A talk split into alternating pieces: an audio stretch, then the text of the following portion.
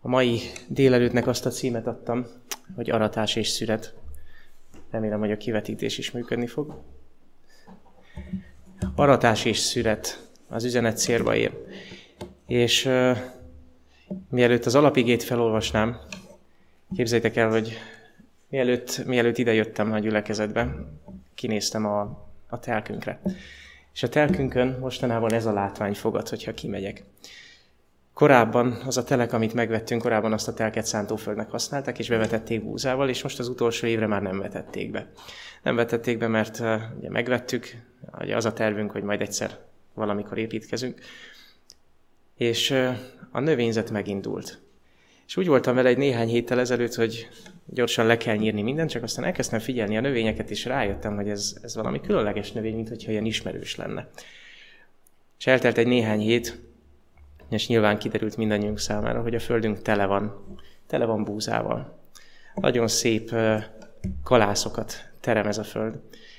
És úgy voltam vele, hogy hát ezt nem kellene kiírtani. Amíg nincs szükség arra, hogy felszabadítsuk a földet, addig hagyd nőjön. És reménykedem benne, hogy meg fogjuk érni az aratást, meg fogjuk érni azt, hogy ezek a kalászok szépen megsárgulnak, megszáradnak. És talán abban az élményben lesz részem, hogy életemben először a saját földemről fogok púzát aratni, igaz kézzel, nem kombányjal, és talán abból a kenyérből is eszünk, ki tudja. És tudjátok, ez a gondolat nagyon megindította, vagyis hát ez a látvány nagyon megindította a gondolataimat az elmúlt hetekben. És nyilván nem kellett messzire mennem, mert az elmúlt hetekben jelenések könyvét tanulmányoztuk együtt, és hogyha újra kinyitjátok velem az igét, jelenések könyve 14. fejezeténél, Jelenések könyve 14. fejezeténél múlt héten ott hagytuk abba a tanulmányozást Nagy Imre testvérrel, hogy akik türelmesek, azokra Jézus rámutat, hogy íme a szentek. Íme a szentek békességes tűrése. És a türelem az a keresztény jellemvonás, amire a legnagyobb szükségünk van ezekre az, ezekben az utolsó időkben. Olyannyira, hogy Jézus azt mondja, hogy a ti türelmetek, a ti béketűrésetek lesz az eszköze annak, ami megmenti a ti lelketeket. A ti béketűrésetek által mentitek meg a ti lelketeket. És tudjátok, hogyha ezt a történetet folytatjuk és kinyitjuk jelenések könyve 14. fejezeténél, hogyha olyan bibliátok van, mint nekem, akkor a szerkesztők még egy címet is adtak neki, az a címe, hogy vidámaratás és rettenetes őz. Mikor elhangzik a hármas angyeli üzenet, a három angyal végigrepül az égen, és elmondja az Isten utolsó üzenetét, akkor utána az aratás és a szüret képei következnek.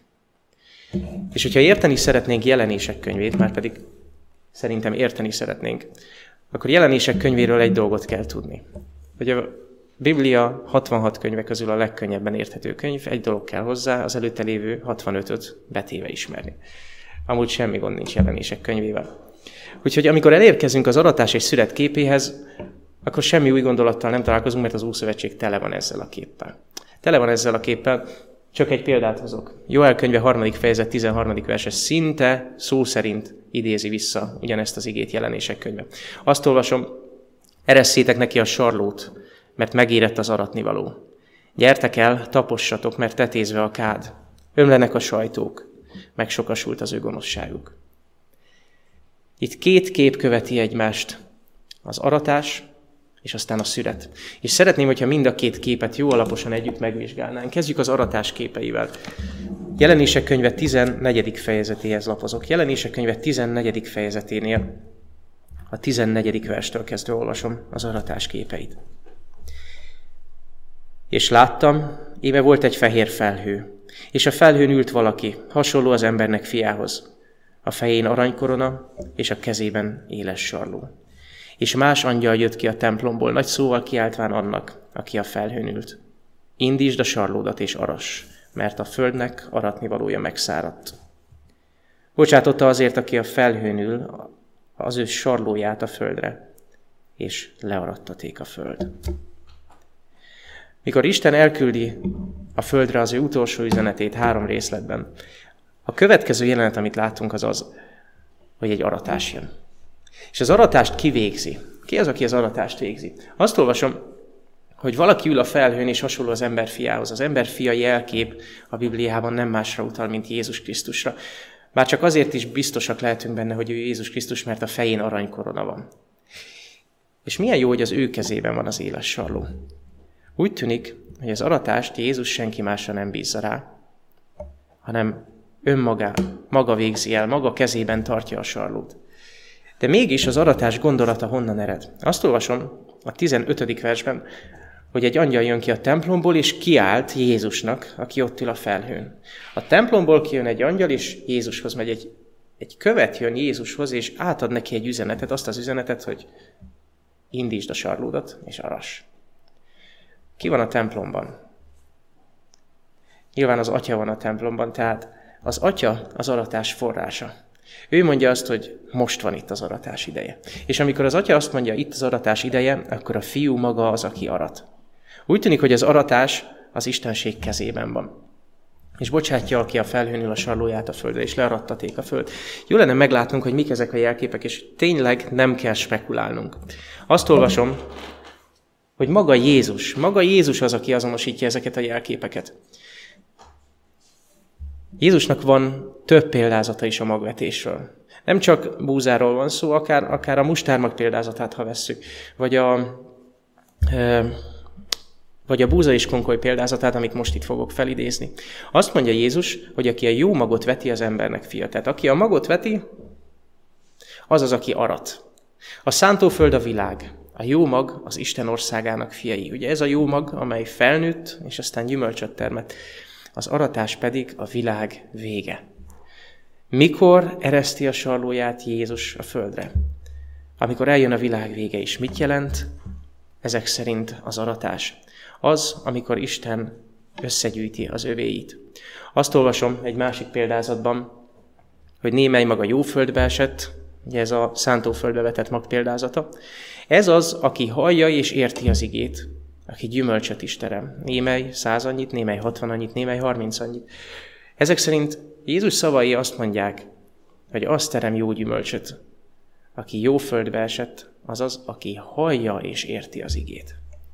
Hallani és érteni az igét úgy tűnik, hogy gyümölcs terméshez vezet az ember életében. És amikor a gyümölcs megterem, Márk evangéliumában azt olvasom, amikor a gabona arra való, amikor a gyümölcs megérett, azaz a magok megszáradtak, a, a, a mező már nem zöld, hanem sárga, akkor azonnal sarlót ereszt rá, mert az aratás elérkezett. Az azonnal szó az Márknak egyik kedvenc szava. De nem szódagasztásként használja itt Márk, hanem nyilván minden alkalommal, amikor Márk az azonnal szót használja, akkor okkal használja. Mert amikor megérik az Isten egyháza, mert amikor megérik a nép, akkor Jézus nem vár tovább. Ne gondoljuk azt, hogy Jézus ott várakozik a mennyben, és nézi, hogy na vajon készen vagytok, vagy nem, készen vagytok, hát akkor még ráérek. Azt mondja, hogy azonnal sarlót ereszt rá, mert az aratás elérkezett, és ebből azért következik egy dolog. Az, hogyha még Jézus nem eresztette ki a sarlót, és az aratás még nem fejeződött be, ez azt jelenti, hogy a gabona még nem arra való. Ez azt jelenti, hogy az egyház még nincs kész. És nézzük csak, hogy Ellen hogyan magyarázza a mag, a mag beérését. Azt mondja, nem csak kiváltsága minden kereszténynek, hogy várja, hanem az is, hogy siettesse a mi Úrunk Jézus Krisztus eljövetelét. Ezt a Krisztus példázataiban, a magvető példázatához fűzött magyarázatban találjátok. Mindazok, akik Krisztus nevét vallják, ha mindazok, akik vallják Krisztus nevét, gyümölcsöt teremnének az ő dicsőségére. Azaz, hogyha a búza felnőne, és a kalászban érett magok lennének, gyorsan befejeződne az evangélium magvetése az egész világon. Az utolsó termés is hamar beérne, és Krisztus eljönne, hogy egybegyűjtse a drága gabonát. Ezt jelenti az aratás. Az aratás képe azt jelenti, hogy Jézus szeretné begyűjteni az övét. Jézus szeretne mindenkit életkeresztényként látni. Életkeresztényként, aki gyümölcsöt terem, ahol a kalászban mag van. Olyan embereket szeretne látni, olyan egyháztagokat, olyan keresztényeket, akik hallják és értik az igét. Krisztus alig várja, hogy begyűjtsön minket. Krisztus alig várja, hogy ne kelljen válság és válság, járvány és járvány, háború, háború után jönnie az emberi történelemben, hanem végre lezárhassa ezt és begyűjthesse a drága gabonát. Igen, Jézusnak a gabona drága. Mindannyian egyen-egyenként drágák vagyunk. És amikor ma reggel kimentem, gondoltam, hozok nektek legalább mutatóban egy néhány szálat. Nézzétek, ezek még nem érettek. De hogyha elkezdeném számolni, ez lehet, hogy 30 annyi, lehet, hogy 60 annyi. Az az igazság, hogy nekem sokkal jobban tetszenek ezek a ezek a kalászok, mint bármely más földön, mert ez az én szántóföldemről van. És tudjátok, Jézus is a saját szántóföldjéről szedi a gabonát is. Ez a világ az övé. Szeretné mindenhol azt látni, hogy a gabona beérik. Szeretné azt látni, hogy a kalász 30-60 vagy 100 annyit terem. De a történetnek nincs itt vége. Hogyha tovább olvasom jelenések könyvét, mégpedig a 14. fejezet 17. versétől, akkor a szüret képeivel találkozom. És tudjátok, én a szüretet is nagyon szeretem, már csak azért is, mert a szüret után valami nagyon jó dolog következik. Tudjátok, hogy mi ez? Ez egy nagyon szép piros must. Mégpedig a Móri borvidékről, de ez erjedetlen. Az apósomnak a kertjéből való. És mindig, amikor összegyűlik a család együtt születre, akkor, akkor ezeket a tanulságokat mindig, mindig úgy felidéződnek bennem. És a gyerekeknek is el szoktam mondani, hogy nézzétek meg, összeszedjük a szőlőt, utána hát nem kitapossuk belőle, mi már tréssel dolgozunk. De ez a nagyon finom ital készül belőle. Ezt az italt használjuk az úrvacsorán is, ez Jézus vérének a jelképe. És felvetődik bennem a kérdés, hogyha ez egy ilyen szép jelkép, és ez egy ilyen szép esemény, akkor miért van az, hogy az adatás után valami rettenetes ősz következik? Nézzük csak az igét. Azt olvassuk. Más angyal jött ki a mennyben való templomból, és annál is éles sarló volt. Tehát az éles sarló ezúttal nem Jézus kezében van, hanem egy másik angyal kezében. Más angyal is jött ki az oltártól, akinek hatalma volt a tűzön, és kiáltott nagy szóval annak, akinél az éles sarló volt, mondván, bocsásd a te éles sarlódat, és szed meg a föld szőlőinek gerezdeit, mert megértek annak szőlei. Érdekes, hogy most is a templomból jön az utasítás, maga Isten szól, hogy kezdődjön el az aratás, de ezúttal néven nevezi azt az angyalt, aki az üzenetet közvetíti, mégpedig azt mondja, hogy az az angyal, akinek hatalma van a tűzön. Hagyjon ide a tűz. A tűz mindig az ítélet jelképe. És nézzük csak, itt tényleg ítéletről van szó. Bocsátotta azért az az angyal az ő éles sarlóját a földre, és a földnek szőlőit megszedte, és vetette az Isten haragjának nagy borsajtójába. És megtaposták a borsajtót, szó szerint megtapostatott a borsajtó. Ez azért fontos, mert nem az angyalok tapossák meg, majd látni fogjuk. Tehát megtapostatott a borsajtó a városon kívül. És vér, vér jött ki a borsajtóból a lovak szablájáig. 1600 futamatnyira. Tudjátok, amikor ezt az ige szakaszt felolvasom, akkor az első kérdés mindig az szokott lenni, hogy mi ez az 1600 futamat. Nem tudom. Nem tudom nektek beazonosítani, és hogyha valakinek van bibliai érvekkel alátámasztható gondolata ezzel kapcsolatban, akkor örömmel fogadom. De a szakasz többi részét szeretném, hogyha jól megnéznénk. Jelenések könyve 19. fejezete visszahozza ugyanennek a szakasznak a képeit. És ez megmagyarázza majd nekünk, hogy miért nem elég azt mondanunk, hogy megtaposták a borsajtót, hanem megtapostatott, mert valaki, nem az angyalok, hanem valaki más tapossa a borsajtót. Azt olvasom jelenések könyvet 19. fejezetében, amikor megnyílik az ég. Azaz Jézus megjelenik az ég felhőin. Ott volt egy fehér ló, és aki azon ült, hívatott hűnek és igaznak. Nagyon szeretem ezt a kifejezést, mert a Laodícia üzenet is így kezdődik. Mint hogyha a Laodícia üzenet, az utolsó generációnak szóló üzenetet összekapcsolná ezzel a jelenettel. A hű és igaz. Ő az, aki hű és igaz, ő jelenik meg az ég felhőin. És vérrel hintett, Károli szerint, valójában vérbe mártott ruhába volt öltöztetve. És neve Isten igényének neveztetik ezt. Azért nagyon fontos kiemelnünk, mert Jézus vérrel hintett ruhájára, hogyha gondolunk, akkor nyilván az ő áldozatára gondolunk. De itt nem az áldozata, nem az ő áldozata miatt van vérrel hintett ruhában, hogy látjuk majd a szöveg összefüggésben. A neve Isten igényének neveztetik. Ez az az Isten igéje, akiről azt olvasom János evangéliumában, hogy testé lett, és közöttünk lakozott. Az ige testi lett, és közöttünk lakozott. Láttuk az ő dicsőségét. Ez az a Jézus Krisztus, aki ahogy felment a tanítványok szemelátára, úgy jön majd vissza. Ezért tartja fontosnak, hogy elmondja, ez az Isten igéje, az az Isten igéje, aki testben már volt itt egyszer. És amikor megnyílik az ég, és vérrel hintett, azaz vérbe mártott ruhában megjelenik Jézus Krisztus, a hű és igaz, az ég felhőiben az emberfia, akkor azt olvasom, hogy azért olyan véres a ruhája, mert ő nyomja a mindenható Isten haragja hevének borsajtóját. Tehát úgy tűnik, hogy nem a megváltás véréről beszélünk már, nem arról, a vérről beszélünk, és arról a mustról, amelyről Jézus azt mondta, hogy igyatok ebből minnyáján, mert ez az én vérem, az új szövetségnek vére, amely sokakért kiontatik bűnök bocsánatára. Úgy tűnik, hogy itt valami más vérről van szó. Az Isten haragja hevének borsajtóját nyomja. És újra ugyanazt tudom mondani, mint a, a gondolatmenet legelején. Ha meg akarjuk érteni jelenések könyvét, semmit nem kell tennünk, csak jól érteni mind a 65 könyvet, ami megelőzi jelenések könyvét. Mert az Isten haragja borsajtója már Ézsaiás könyvében megjelenik. És ez egy nagyon különleges messiási profécia. Úgy beszél a messiásról Ézsaiás könyve 63. fejezete, mint aki nem egyszerűen csak megváltóként jön el, hanem mint akinek a hatalmában van az ítéletet végrehajtani. Így szól Ézsaiás könyve 63. fejezetében, kivonatosan egy néhány verset olvasok. Miért veres öltözeted, és ruháid, mint a bornyomó ruhái? És a válasz így hangzik. A sajtót egyedül tapostam. Tehát nem megtaposták a városon kívül, hanem maga Jézus egyedül tapossa. A sajtót egyedül tapostam, és a népek közül nem volt velem senki. És megtapostam őket búsulásomban, széttapostam őket haragomban. Így frecsent vérük a ruháimra.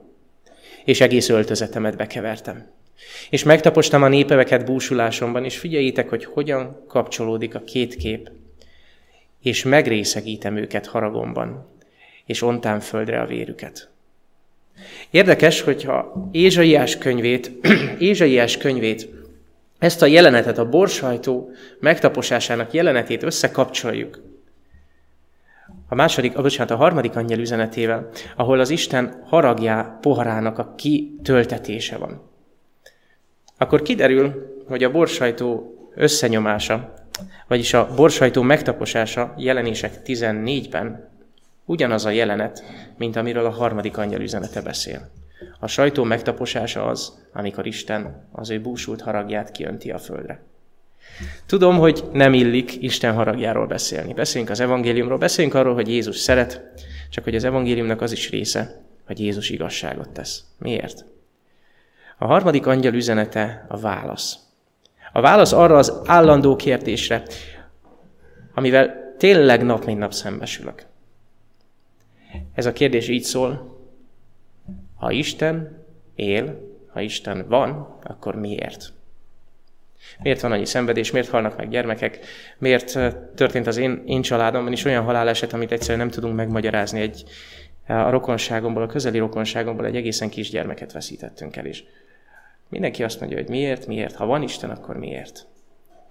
És a harmadik angyal üzenete választ ad nekünk. Azt hinnénk talán, hogy Isten ölbetett kézzel nézi mindazt, ami itt a Földön zajlik. Azt hinnénk talán, hogy, hogy Isten szívét nem érinti meg az a sok gonoszság, ami a Földön van, az a sok betegség, az a sok nyomor, amit sátán okoz, az a sok, az a sok háború, az a sok szenvedés. Azt olvasom a harmadik angyal üzenetében, hogy Isten ezért haragszik. És ha Isten van, miért van annyi szenvedés? Azért, mert nem csak Isten van, hanem sátán is van. És a harmadik angyal üzenete egy biztosíték arra nézve, hogy Isten igenis haragszik az övéért. Igenis igazságot tesz az övéért. Igenis nem nézi jó szemmel azt, ami a Földön most zajlik. Megtapostam őket búsulásomban, megrészegítettem őket haragomban, és ontám földre a vérüket. Ontám földre a vérüket. Kezdünk közeledni ahhoz, ami megmagyarázza nekünk, miért a szüret képe válik, ezért válik egy ilyen negatív jelképé, az ítélet jelképévé. Azt olvasom, hogy a szőlő Jézus vérét jelképezi. Ez az én vérem, az új szövetség vére, amely sokakért kiontatik bűnök bocsánatára. Csak hogy Ezékiel könyvében, sőt már Mózes harmadik könyvében is van egy alapvető szabály. Nézzük csak Ezékiel könyve 18. fejezete mit ír. Azt írja, ugye Isten ezt mondja, minden lélek az enyém. Úgy az atya lelke, mint a fiú lelke, az emberek fiai, mind, minden lélek az Istené. És azt mondja, az ítéletről, amely lélek vétkezik, annak kell meghalni. És itt felsorol egy néhány bűnt, egy néhány versen keresztül, és azt mondja, aki ezeket elköveti, az ilyen éljen. Ja, szinte visszacseng a harmadik angyal üzenetének a tanulsága. Vajon Isten csendben tűri mindezt? Az ilyen éjjel nem él. Mindezeket az utálatosságot cselekedte, halállal halljon meg. És most jön a magyarázat, most jön a kulcs. Az ő vére legyen rajta. Az ő vére legyen rajta. A saját vére legyen rajta. Vagy Ezékiel 33. fejezetében azt olvasom, ha valaki hallja a trombita szót, azaz, ha valaki hallja a figyelmeztető üzenetet, de nem hajt az intésre. Hagy mondjam el, hogy ez a trombita szó, hogyha egészen aktualizálni akarnám, nem más, mint a hármas angyal üzenet. Az utolsó figyelmeztető üzenet. Nem hajt az intésre, nem hallgatja meg az Isten figyelmeztető üzenetét. És aztán fegyver eljő, és utoléri. Az ő vére az ő fején lesz, a saját vére lesz a fején. Ugyanezt a kifejezést többször megtaláljátok, amikor Mózes harmadik könyve 20. fejezetében a legdurvább bűnöket sorolja fel. Hogy aki ezt teszi, a vére rajta. Aki ezt teszi, a vére rajta. Vére rajta azt jelenti, hogy nem Jézus vére van rajtad. És ha Jézus vére nincs rajtad, a helyettes vér, ha nem ő ontja helyetted a vérét, akkor, akkor a te véred omlik. Jelenések könyve 14. fejezete egy kettős képet állít elénk. És azt látom, hogy nincs harmadik csoport. Nem találok olyat, hogy valaki megúszná az aratást, és megúszná a születet. Az Isten minden embert begyűjt. És te vagy kalásztermő búza leszel, vagy pedig olyan szőlő, amelyről azt mondja vére rajta, nem fedezi el Jézus vére hanem a saját vérében kell elfedezést találnia, és nem fog benne találni, mert az ember vére nem fedez el. Vére rajta, azaz az ítéletre vár. Azt olvasom jelenések könyve 14. fejezetében, hogy csak két csoport van, és nincs köztes állapot. Nincs harmadik út. Nincs olyan, hogy kicsit ide is, kicsit oda is. Vagy-vagy. Ez egy vagy-vagy üzenet. És nyilván szeretnénk, mindannyian szeretnénk az első csoportba tartozni. És felvetődik bennünk a kérdés, hogyha eljön a harag nagy napja, akkor ki állhat meg? Ki állhat meg ilyen körülmények között, amikor az emberiség sorsa végleg eldől? Az aratás és a szület után már nincs több szakasz. Itt vége van. Sőt, ha egy kicsit még mélyebbre nézünk ebbe a szakaszba, akkor még intenzívebben és még mélyebbről fog belőlünk felszakadni ez a kérdés, ki állhat meg. Nézzétek csak velem együtt. Azt olvasom zsidókhoz itt levélben, a 9. fejezetben, hogy Jézus, amikor felvitetett az apostoloktól, akkor belépett a mennybe. A mennyben van egy igazi templom. Nem kézzel csinált szentébe, az igazinak csak másolatába ment be Krisztus, hanem magába a mennybe, a mennyei szentébe, az igazi szentébe, hogy most Isten színe előtt megjelenjék értünk. Nem tudok szebb dolgot annál, mint az az üzenet, hogy a mennyben van egy templom. Mert az, hogy a mennyben van egy igazi templom, az azt jelenti, hogy Jézus oda bement az Atya elé, és értem, érted, megjelenik. Hogyha elfelejtkezel arról, hogy van a mennyben egy templom, akkor nem is tudod, hogy a megváltod most hol van. De ha tudod, hogy van a mennyben egy templom, akkor biztosítékod van rá, hogy Jézus Krisztus most az Isten színe előtt megjelenik. De nem csak odaáll az Atya elé, hanem érted áll az Atya elé. Azt mondja, ülj az én jobbomon, míg vetem a te ellenségeidet lábaid alá zsámolyul. Azt mondja, felviteték tőlük, és ült az Istennek jobbjára. Azt mondja, ott van az Istennek jobbján, és közben jár értünk. A Zsidó 7, 25 azt mondja, mindenképpen üdvözítheti azokat, akik ő általa járulnak Istenhez. Mert minden, ha él, hogy esedezzék érettük. Ha valaki megkérdezné tőlem, hogy Jézus miért él, akkor Jézus életének célja, azt mondanám, benne van zsidó 7.25-ben. Azt mondja, azért él, hogy közben járjon értünk. Ha Jézus életének az értelmét keresed, úgy tűnik, hogy Jézus életének értelme az, hogy minket az atyához vihessen, hogy minket összeköthessen a mennyei trónussal. Azért él, hogy esedezzék értünk. Az, hogy Jézus ott van a mennyei templomban, a legfantasztikusabb dolog.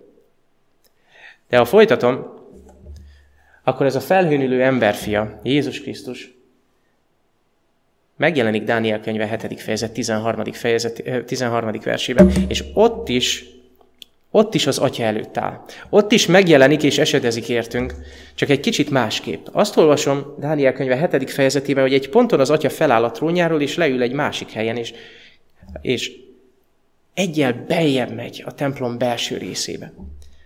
És azt olvasom, hogy a fiú követi őt. A fiú az ég felhőjében nem a földre jön el, hanem követi őt. Azt mondja, megy az öregkorúhoz az ég felhőiben, és elejébe vivék őt. Tehát ha az atya elhagyja a szentét, azaz az, a mennyei templomnak a külső részét, azaz a, az első helységét, és egyet beljebb lép, akkor az a jó hírem van, hogy a fiú utána megy. Mert ő mindenha él, hogy esedezzék érettünk. Ez a munka nem zárul le, azaz továbbra is van bűnök bocsánata, csak hogy amikor Jézus egyel beljebb lép az atya el, és az atya is egyel beljebb megy, akkor úgy tűnik, hogy a megváltás története egy új szakaszba érkezett. És hogyha lehetőségünk lesz, ha lehetőségünk lesz újra találkozni még, akkor szeretném, hogyha erről gondolkodnánk legközelebb. Mit jelent az, hogy Jézus Krisztus egyel beljebb lépett? Mit jelent az, hogy az Atya beljebb lépett egyel? De ebben az esetben most az aratás és szüret képeinél egy dolgot szeretném, ha megfigyelnék. Dániel könyve 7. fejezetében még azt olvasom, hogy az ég felhőiben az emberfia belép az öregkorúhoz, azaz belép az atya elé. Jelenések könyve 14. fejezet 14. versében viszont azt, azt olvasom, hogy az emberfia ott ül a felhőn, fején aranykorona, kezében sarló, és egy angyal kijön a templomból, és üzenetet ad neki, hogy indítsd a sarlódat és aras. Ha Dániel 7-ben Jézus Krisztus még beljebb lép a templomba, akkor jelenések könyve 14. fejezet 14. verse az nem ugyanaz a jelenet, mert itt Jézus kint van. Azt olvasom, a templomból jön egy üzenet, és szól annak, aki a felhőn ül, kint, a templomon kívül.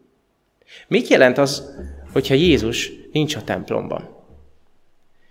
Nem kell messzire lapoznunk. Egyrészt az előző igék megmagyarázzák nekünk, amit zsidókhoz leveli, a zsidókhoz levélben olvastunk. Ha Jézus bent van a templomban, akkor ő mindenha esedezik. Értünk. De ha Jézus kilép a templomból, a következő fejezet, jelenések könyve 15. fejezet 8. verse elmagyarázza, akkor a templom megtelik füstel, az Isten dicsősége és ereje miatt. Azaz, az Isten dicsősége és ereje valami fantasztikus módon megnyilvánul. De senki a templomba be nem mehet. És a senki alatt azt értjük, hogy maga Jézus sem. Az atya és a fiú közt békesség tanácsa van, és amikor az atya eldönt valamit, biztosak lehetünk benne, hogy a fiú is ugyanazt a döntést hozza. Senki a templomba nem megy be. Meddig? Addig, amíg a hét angyal hét csapása bevégeztetik. Ez a szüret. Ez a borsajtó megtaposása. Amíg a borsajtót megtapossák, senki nem lehet a templomban. De nem csak erről van szó. Amikor az aratás folyik, azaz Krisztus begyűjti az övéit, ez a szakasz már akkor lezárul, azaz Jézus már akkor kilép a szentek szentjéből. Ez azt jelenti, röviden, és hogyha szabad ilyen adventista módon fogalmaznom, lezárul a kegyelemidő. Igen, az aratással lezárul a kegyelemidő, és mire a hétcsapás eljön, addigra senki nincs már a templomban. Senki nem léphet be a templomba, míg a hét angyal hétcsapása bevégezteti. Ugyanezt a jelenetet Ellen White így ábrázolja a Nagy Küzdelem című könyvben. Addig kell Krisztusi tökéletességre igyekeznünk, amíg nagyfőpapunk az engesztelést végzi értünk. Azaz, amíg mindenha él, hogy esedezzék életünk, és ott van bent, a nem kézzel csinált, hanem a mennyei szentében, maga előtt, az Atya előtt. Addig kell a jellem tökéletességre törekednünk. Megváltunk, még gondolatban sem engedett a kísértés hatalmának. Amikor ezeket a mondatokat olvasom, akkor megmondom őszintén, az első emberi gondolatom az, hogy a gyomrom mekkora lesz. Két okból.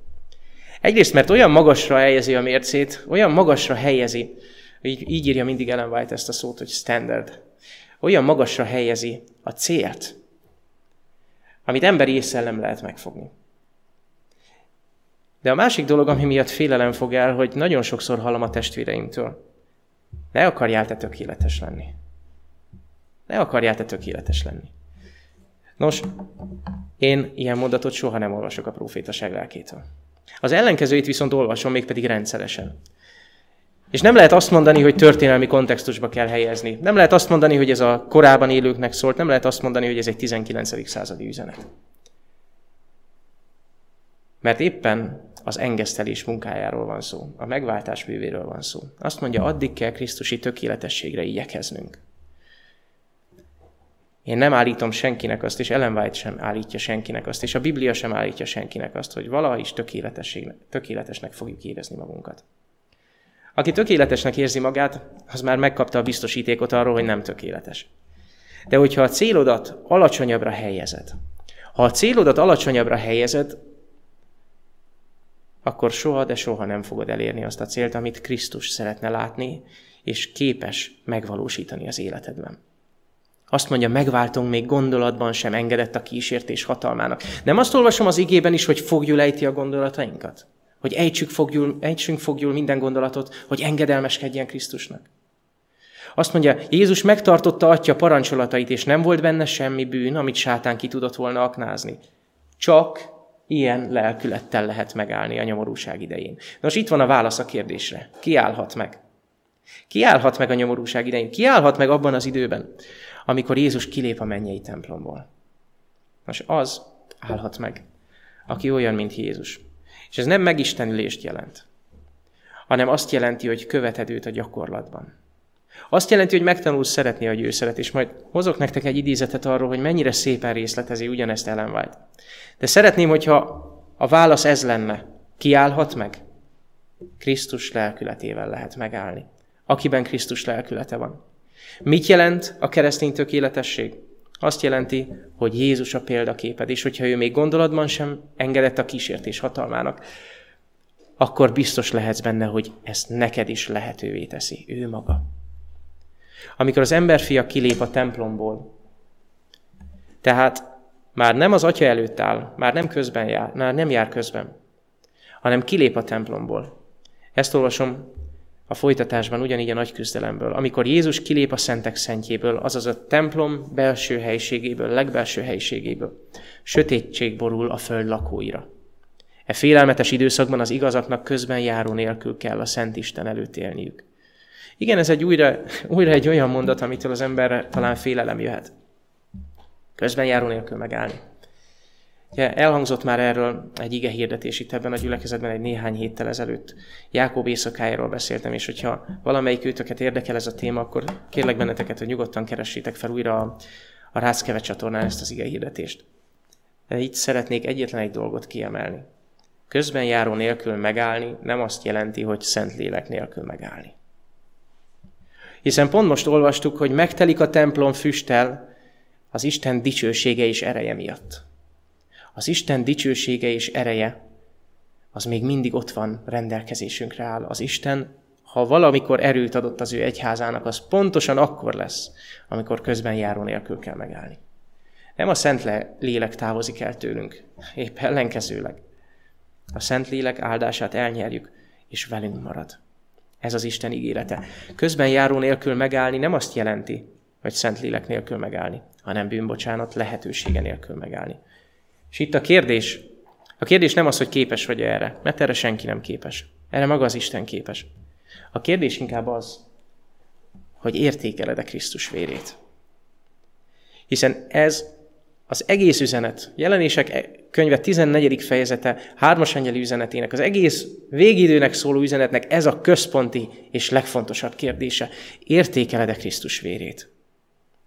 És hogyha feltenném a kérdést, hogy mi számodra Krisztus vére, akkor valószínűleg azt mondanád, hogy a bűnök bocsánata. Ez az én vérem, az új szövetségnek vére, amely sokakért kiontatik bűnök bocsánatára. Jézus tényleg azt mondja, hogy ez ő vére kiontatott a bűnök bocsánatára. És amikor látjuk ezt a jelképet az úrvacsorákon, akkor tényleg ez kell, hogy eszünkbe jusson. Bűnök bocsánata. Csak hogy amikor az úrvacsorán itt vagyunk, akkor gondoljátok csak végig, nem egyszerűen megmossuk magunkat azzal a mustal, hanem mi a feladat? Azt mondja, igyatok ebből minnyájan. És amikor iszol belőle, akkor részesülsz belőle. Utána enni kell a kenyérből. Miért? Azért, hogy a kenyér, az ige a részeddé váljon. Amikor Jézus vére nem egyszerűen csak kívülről lemos, hanem részeddé válik, úgy tűnik, mintha több lenne ebben, mint bűnbocsánat. Nézzétek csak, hogy mit mond Máté evangéliuma első fejezet 21. verse. Éppen akkor, amikor Jézus még meg sem született a földre, rögtön az első üzenet, az első üzenet az evangélium első lapján. Így szól Józsefnek, Jézus nevelőapjának. Nevezd annak nevét, tudnék, aki születik, nevezd a nevét Jézusnak, Jesuának, szabadítónak. Azért Jézusnak, mert ő szabadítja meg az ő népét a annak bűneitől? Nem. Azt mondja, annak bűneiből. Mi a különbség a től és a ből között? Mit jelent az, hogyha valakit megszabadítanak valamitől, vagy ha megszabadítanak valamiből? Amikor azt mondja, hogy bűneiből, az azt jelenti, hogy ki akar emelni, ki akar hozni onnan, ki akar vezetni a bűnökből. Ezt írja Ellen White a Krisztus példázataiban. Krisztus vallása több. Több, mint bűnbocsánat. Krisztus vallása elveszi a bűneinket, és a keletkezett űrt betölti a Szentlélek kegyelmi ajándékaival. Nézzétek, ha Krisztus vallásában csak bűnök bocsánatát látjuk, és nem többet, akkor Krisztus vallása tényleg csak bűnök bocsánata lesz egy ideig, de te ismétled és ismétled a bűnt, még végül, még végül nem fogsz tudni elszakadni tőle. Újra és újra megbocsájt, ez rendben van. De vajon átalakul-e a jellemed? Vajon az Isten hozzánk való szeretete megtérésre indít Vagy megvetjük az ő kegyelmének gazdagságát, vagy Pál felveti ezt a kérdést. Krisztus vallása több, mint bűnbocsánat. Krisztus vallása elveszi a bűneinket. És nagyon érdekes ez a mondat, mert nem tagadható, hogy a bűn tényleg betölt valamit. A bűnben van valami izgalmas, valami jónak tűnő. Azt mondja a Biblia, ideig óráig gyönyörű. És hogyha elvenném a bűnt, akkor elvennék valami örömöt, és ott aztán valami űr maradna. Isten úgy veszi el a bűnt az embertől, hogy az űrt azonnal betölti. Betölti a Szentlélek kegyelmi ajándékaival. És így folytatódik ugyanez az idézet, és szeretném, hogyha egy kicsit mélyre néznénk annak, hogy mit jelent Krisztus vallása. Krisztus vallása mennyei világosságot jelent. Örömöt Istenben. Énünktől megüresített szívet jelent. Krisztus állandó jelenlétének áldásait. Akinek szívében Krisztus az Úr, ott tisztaság van. Ott nincs bűn. Ott az evangélium programja, az a terv, amit Isten tervezett felőlünk, a maga dicsőségében, teljességében és tökéletességében megvalósult. A megváltó elfogadásával tökéletes béke, tökéletes szeretet, tökéletes biztonságérzet jár együtt. Zárójel, még mindig körülöttünk a járvány. Nagyon sokaknak a szíve szorul össze folyamatosan attól, hogy jaj, mi lesz, hogyha én elkapom, jaj, mi lesz, ha én elkapom. Vannak, akik nem, nem egyszerűen az egymertársaik iránti kötelességből, vagy a, az állam iránti kötelességből zárkóztak le be a házaikba, a házi karanténba, hanem valami olyan rettegésből, amiben nincs biztonságérzet. Nézzétek csak, mit mond. Azt mondja, a megváltó elfogadásával biztonságérzet is jár együtt. Miközben engedelmeskedsz és karanténban maradsz. Nem a karantén adja a biztonságérzetet, hanem a megváltó elfogadása. Azt mondja, Krisztus jellemének szépsége és jó illata megmutatkozik az ember életében, és tanúsítja, hogy Isten valóban elküldte fiát megváltóként a világnak. Szinte ide cseng. Az az alapige, amivel hetekkel ezelőtt kezdtük el a hármas üzenetet tanulni hogy az Isten országának evangéliuma bizonyságul, tanúsítva az Isten hatalmát hirdettetik az egész világon, és akkor jön el a vég. Krisztus vallása a legfantasztikusabb ígéret a világon. És én szeretnék ennek az ígéretnek a részese lenni. És tudjátok, mi az egészben a csodálatos? Az, hogy a döntés, a döntés teljes mértékben a miénk. Krisztus vallásában nincs erőszak, és nem lehet erőszak. Nem lehet, Krisztus vallása nem számon kérő vallás. Nagyon sokszor találkozom azzal, hogy az evangéliumot megpróbálják számon kérni. Krisztus főpapi szolgálatát számon kérni a másikon, vagy, vagy, vagy a hitáltani megazolás üzenetét számon kérni, hogy te jól hiszed-e vagy sem, a testélételt számon kérni, hogy te jól hiszed-e vagy nem. A számonkérésről egyet lehet tudni, még ha igazat kér számon valaki, az sosem Krisztus lelke. Nézzétek, hogy fogalmaz Ellen White. 1903-ban írja ezeket. Abban az évben, abban az évben írja, amikor az egyház egy kicsit más irányt vett, mint ahogy az Isten elképzelte volna. Abban az évben írja, amikor azt mondja, ez történhetett volna, de nem ez történt. Abban az évben írja ezeket, amikor Istennek csalódást okoztunk. 117 évvel ezelőtt. Éppen ebben az évben így szól. János így kiáltott, tudni, hogy keresztelő János. Íme az Isten báránya, aki elveszi a világ bűneit. Miért ne hoznánk meg a döntést, hogy Krisztus vegye el bűneinket? Ki hozza a döntést? Mi hozzuk a döntést. Vajon tényleg akkora örömöt jelent a bűn, hogy továbbra is keseríteni akarjuk őt, akinek szíve végtelen szeretettel van telve irántunk? Miért ne hagynánk fel a bűnnel? Hitáltal megtehetjük, ha megkapaszkodunk Krisztus ígéreteiben, és így szólunk. Adni semmit nem tudok. Keresztfádra borulok. Kedves gyülekezet, kedves fiatalok és kedves testvéreim, akik követitek a, a közvetítést. Ez a legnagyobb kérdés. És hogyha most együtt lenne a gyülekezet, egészen biztos, hogy felállítanám a gyülekezetet, és megkérdezném azt, hogy ki az, aki szeretne Krisztus mellett dönteni. Ezt most nem tudom megtenni, de szeretnék a szívetekre beszélni ezekkel a mondatokkal, és ezekkel a, ezzel a bizonságtétellel. Nézzétek, mennyire, mennyire személyessé akar válni számunkra Krisztus. Azt mondja, a bűn nem egyszerűen csak egy szokás, nem egyszerűen csak a természeted. Nem egyszerűen csak az, hogy hát még nem győztem. Azt mondja, keseríted azt, akinek szíve végtelen szeretettel van telve irántad. Érezzük-e, milyen súlya van a bűnnek, és érezzük-e, hogy milyen súlya van Krisztus szeretetének. Azt mondja, miért ne hagynánk fel a bűnnel? Nagyon érdekes az angol kifejezés itt. Azt mondja, cease sinning. Ez azt jelenti abba hagyni, befejez. Nem teszi többet. Vége, lezár. Miért ne hagynánk fel a bűnnel? Hit által megtehetjük. Testvéreim, hit által nem egyszerűen megszabadulunk a bűntől, hanem kiszabadulhatunk a bűnből. Krisztus vérében sokkal nagyobb hatalom van annál, mint gondolnánk. Sokkal nagyobb hatalom van annál, mint amit a népszerű egyházak hirdetnek. Sokkal nagyobb hatalom van annál, mint amit úgy elsőre olvasnánk. Ha mélyére nézel Krisztus evangéliumának, akkor valami sokkal nagyobb ígéretet találsz. Azt mondja, elveszi a világ bűneit. Kiszabadít a bűnből. Azt mondja, fiacskáim, ezeket azért írom, hogy ne védkezzetek. Ne is essetek vissza soha. Miért ne hoznánk meg a döntést? Krisztus nem dönt helyetted. Krisztus áll az ajtó előtt és szörget. És ha te meghallod az ő hangját, ha te úgy döntesz, akkor belép az életedbe, veled vacsorál, közösségre lép veled. Hit által ezt megteheted. Hit által győzhetsz. Ha megkapaszkodsz Krisztus ígéreteiben, és így szólsz. Adni semmit nem tudok. Keresztfádra borulok. Ámen. Atyánk, semmit nem adhatunk. És az a kérdésünk, hogy vajon kiállhat meg, és halljuk a te válaszodat. Az, aki a te kegyelmedben bízik, és az, aki a te kegyelmedben bízva, Krisztus érdemeiben megkapaszkodva, győzelmet arat a bűnök fölött. Atyánk, a győzelem tőled származik, minden a tied, minden tőled van, és te vagy az, aki úgy szeretted a világot, hogy elküldted a te egyszülöttedet. És mi szeretnénk kifejezni most előtted a hitünket Krisztusban, az ő vérében. Szeretnénk kifejezni a hitünket abban, hogy tőlünk semmi jó nem származhat, de minden jó adomány és tökéletes ajándék tőled van, és a győzelem a te legnagyobb ajándékod.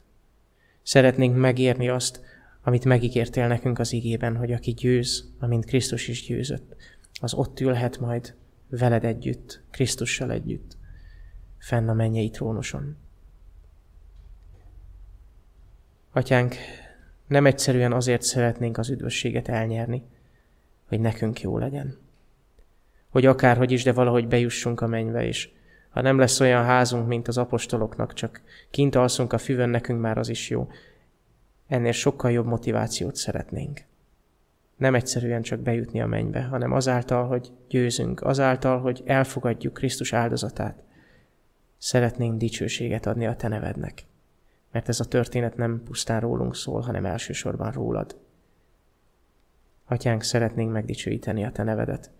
Szeretnénk értékelni azt az áldozatot, amit meghoztál értünk a Te fiadban. És így azok között lenni, akikről azt írja az írás, hogy érett gabonák, érett kalászok, akik megadják a gyümölcsöt, amit vártál.